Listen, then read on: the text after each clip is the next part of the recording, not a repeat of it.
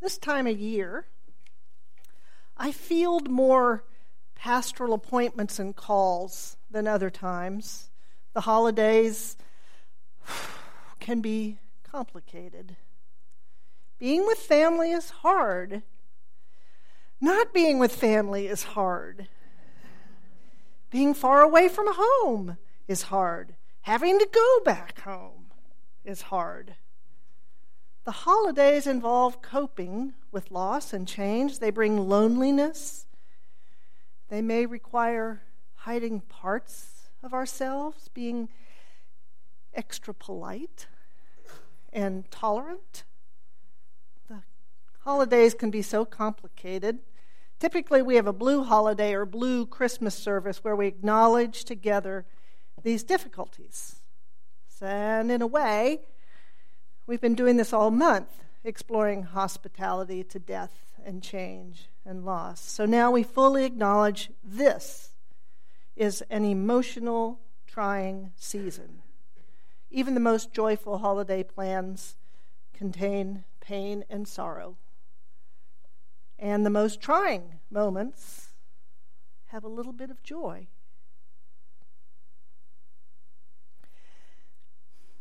Back to um, the increased calls and appointments, number of pastoral visits.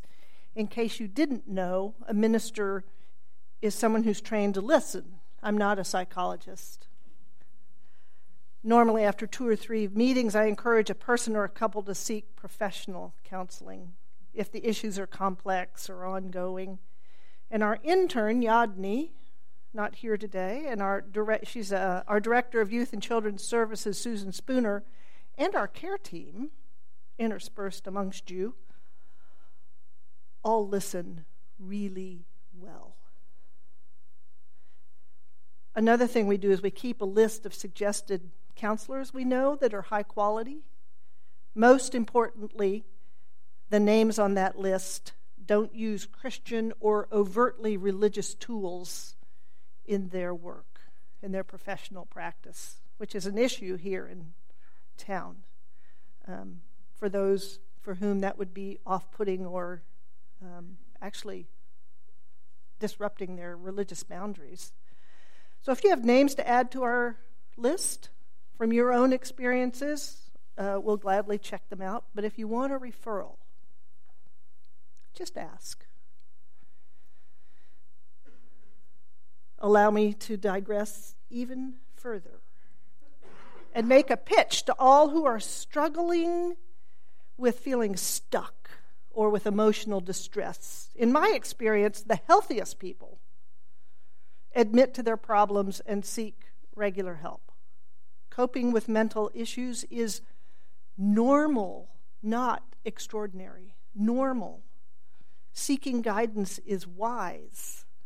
It doesn't mean you're crazy, but actually closer to sane. Counseling is not some exotic, self indulgent activity, nor is it necessarily a long term commitment. And many therapists work on a sliding scale. So don't let money keep you away. These are all imagined excuses you create to enable you to avoid getting help. For heaven's sakes, if you're willing to take your car to a mechanic, see a lawyer for a legal problem, buy clothes for your body, why on earth would you not set aside time and resources to untangle relationships and your actions? You never have to take the advice, but, but, but you might hear some insights and responses that transform your life. As a minister, just so you know, I'm committed to remaining under guidance of a counselor so I can deal with my own blind spots, my own weaknesses and foibles. It's the least I can do to be accountable and present to you. I can't preach about death and not look at the deaths I've had to deal with. So, if this encouragement for self care is all you hear this morning, I've succeeded. Lecture over. So, back to giving generous time to Hope members. who ask for time to be heard, as do other staff in the care team. Infrequently, I will see someone who's not really part of this community. Doesn't happen often, but this week I had a visitor make an appointment to see me in my office. Always, always, these meetings are totally confidential, but this one was unusual. And I have permission to share some of it with you. Really, much of it is already public knowledge. Yahweh strolled into my office, totally stressed out. Not a pretty sight. Why this ancient Hebrew God would pick this heavily humanist church and minister is shocking. My constant urge to shout, Oh my God! was difficult to contain. Part of pastoral care training is not expressing shock. You did what? the aim is to make a safe space for all stories and all thoughts. I let Yahweh pick out a chair, and we began. And for the record, Yahweh started out with praise for our efforts and worldwide attempts to be gender inclusive. We discussed how English isn't suited for gendered fluidity and expressing its spectrum. With the Bible in mind, the earliest stories recorded in Hebrew from Genesis actually referred to Yahweh with both male and female pronouns, singular as well as plural. Yahweh smartly remarks, Of course, I cannot help but be a cosmic force using a single confining gender pronoun to refer to me as ignorant and vain. Okay. Since we speak, spoke in English, Yahweh steered me to using third person plural pronouns that are now common in many circles to describe the full gender expression of someone. So, Yahweh, I'll refer to as they explains how the Hindus, with their hundreds of gods, as well as Walt Whitman's phrase from Song of Myself, I am large, I contain multitudes. Those are the closest descriptions of not only Yahweh, but humanity and all of creation. So I'll honor their request, they, them, theirs, themselves.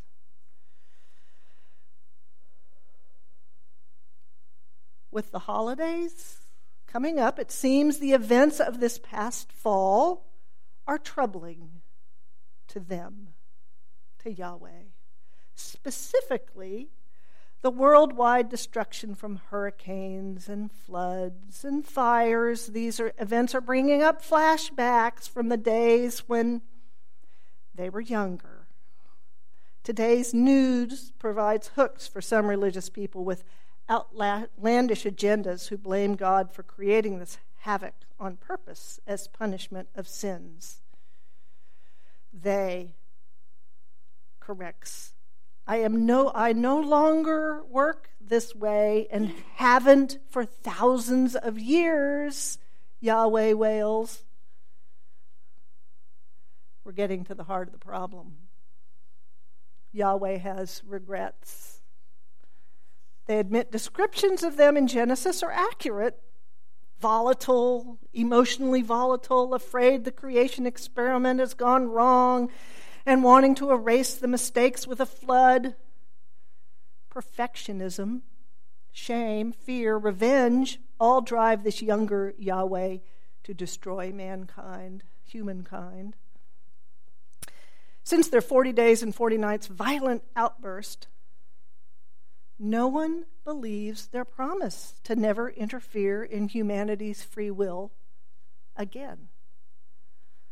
While the rainbow symbol is used everywhere, many don't trust Yahweh as hands off and not controlling the world. I nod my head. I agree it's deeply painful to be misunderstood a regret point to where we, a regret points to where we likely need to repair relationships. It's tough work, even for Yahweh. I listen and try not to interrupt, letting them speak their mind and heart. I'm sympathetic. I see Yahweh has a harder, much harder job than we do. They have to face eternity with regret, while we have our limited lifetimes. On the whole, we're not a religious tradition that speculates often or builds theological systems upon the notion of multiple lifetimes. Hence, we have a greater urgency to heed our regrets and work carefully with them. So I pulled out John Izzo's book, The Five Secrets You Must Discover Before You Die for Yahweh, and read a bit from this chapter, Leave No Regrets. Regret is possibly the one thing we all fear the most that we might look back on our lives and wish we had done things differently.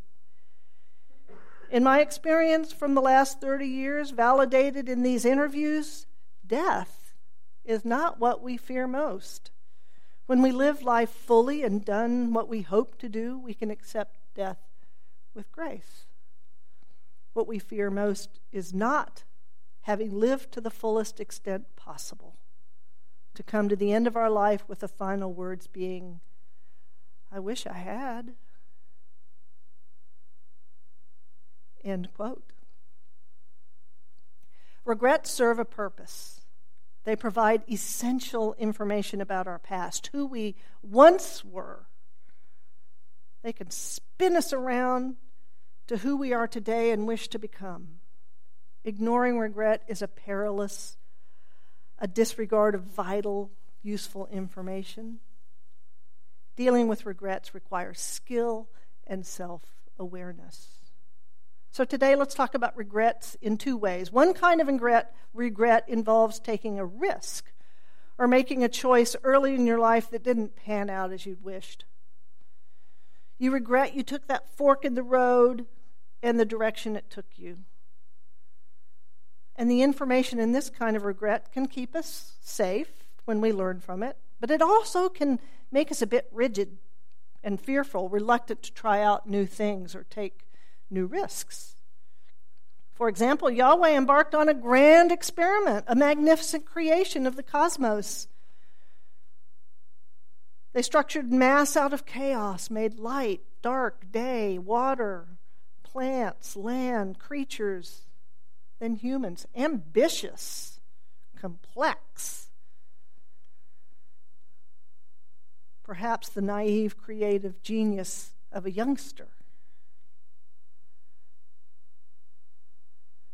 Yahweh didn't regret the whole life giving system, just that last piece didn't seem to be working out so well. I gave Yahweh the same pep talk I give myself and others. We cannot control the future and can only work out of the present moment with all its limited view. We make the best choices and decisions we can, imagining what the decisions will bring. But then we let go of the outcome. For example, imagine I've done research, pick out a new car, buy it, and it ends up being a lemon. Or I date someone, think this is the love of my life, marry them, and realize oh, this is a dreadful mistake.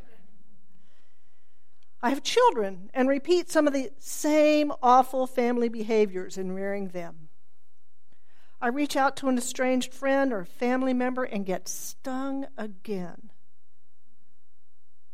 And I'm reminded why I gave that person distance. It's going to happen. But what I do is I forgive myself for each choice and outcome.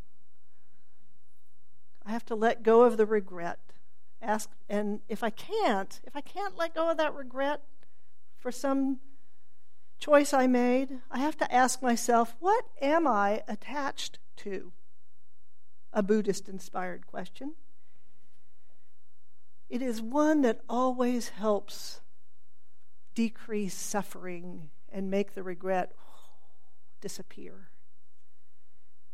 In the case of regretting the bad car, am I attached to making decisions that aren't costly? Do I imagine I can always spend the least amount of time or money? Am I attached to some kind of economic perfection? In the case of the failed marriage or relationship, am I attached to love being forever? To never experiencing emotional pain? To not having to work at a relationship? Am I attached to the story that I'm unlovable?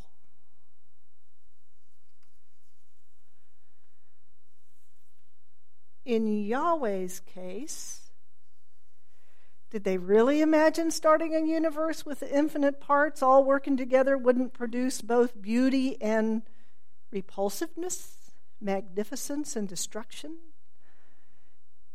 I asked Yahweh, if they're attached to adoration and fame?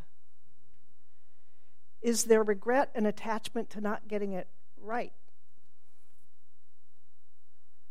So, this regret from past judgments can come cascading at us as we try to fashion upcoming holiday gatherings and events. We may try to arrange the perfect meal, the ideal gift, sensational conversations,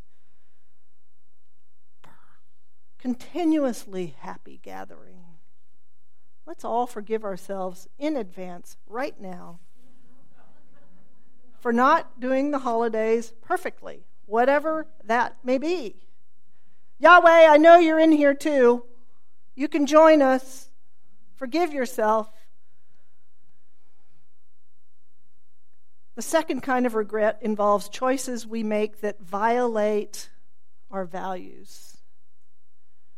This regret carries heavier layers of shame and fear and distrust, pain, depression, avoidance, and even thoughts of suicide or lesser forms of escape. Yahweh's choice to wipe out an entire population, save some chosen few, violates all of the values of creation. It crosses a clear ethical line into destroying. It is the original ethnic cleansing. We still haven't learned we can't wipe out an enemy with violence and have good come of it. I can't I can't bear the accounts of today's Myanmar army actions with Buddhist support of the unimaginable brutality against the Muslim Rohingya people.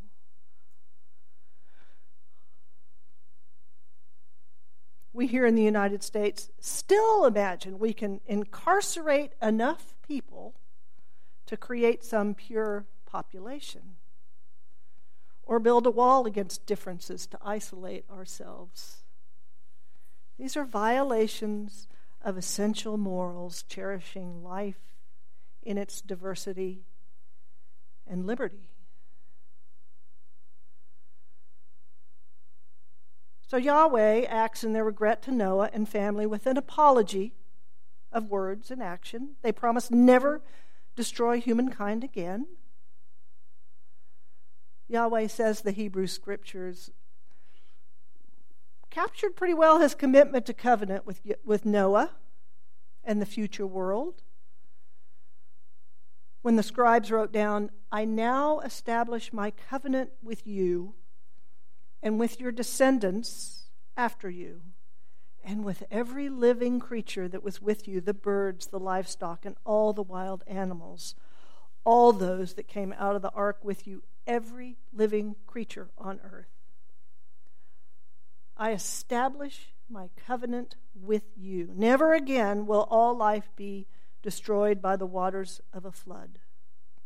Never again will there be a flood to destroy the earth.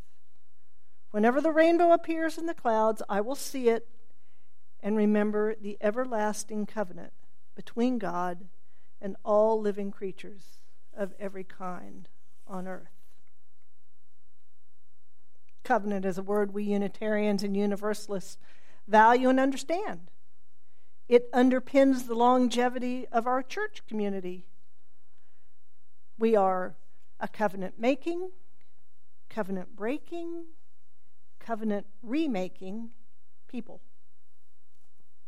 Self covenant is how we work with our personal regrets. We promise not to break our morals and ethics again. Covenant is the right word because we humbly accept we still may make similar mistakes again. The difference is each time we forgive ourselves and vow to improve.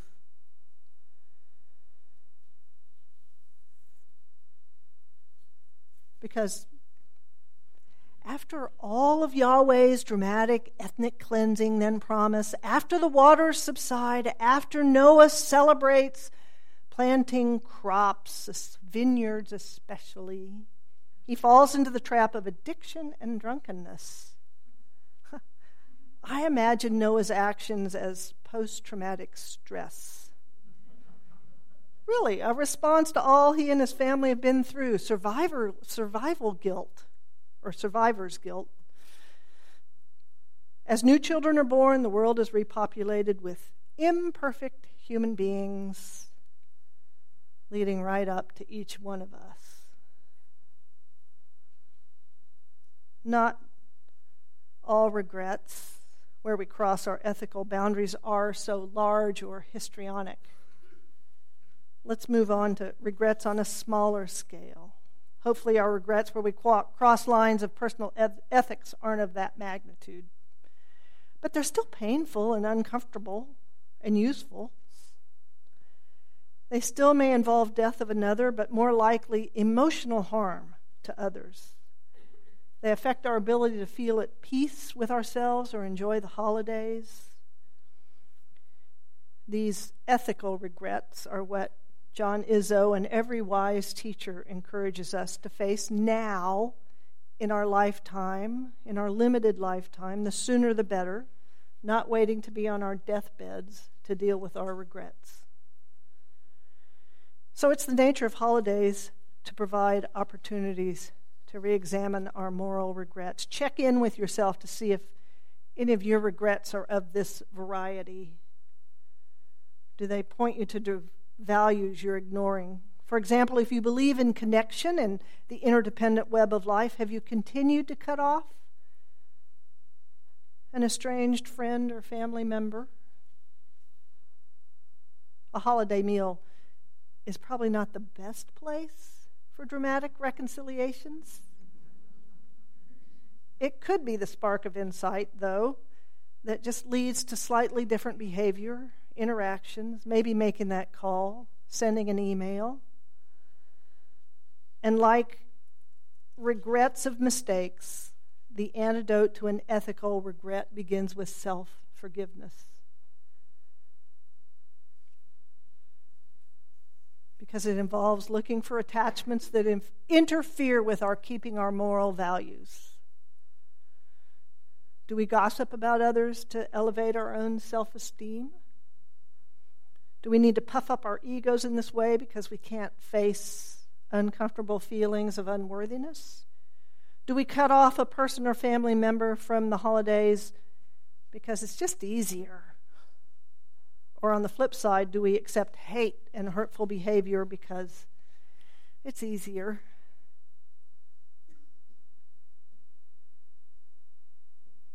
We need to be loved. Do we lose our tempers at the children and the chaos because we're attached to some ideal of family, of parenting, of children? Is underneath that some fear we're hanging on to?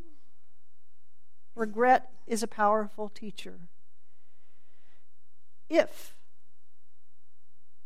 there is a way to amend restore, or heal some rift, this is the time to do it. We are not Yahweh. We and those around us have limited time on this earth. Leave no regrets. May you open yourself to regrets, lessons, so your past no longer dictates your present. And may your Thanksgiving holidays be all you wish them to be, free of regrets. May it be so.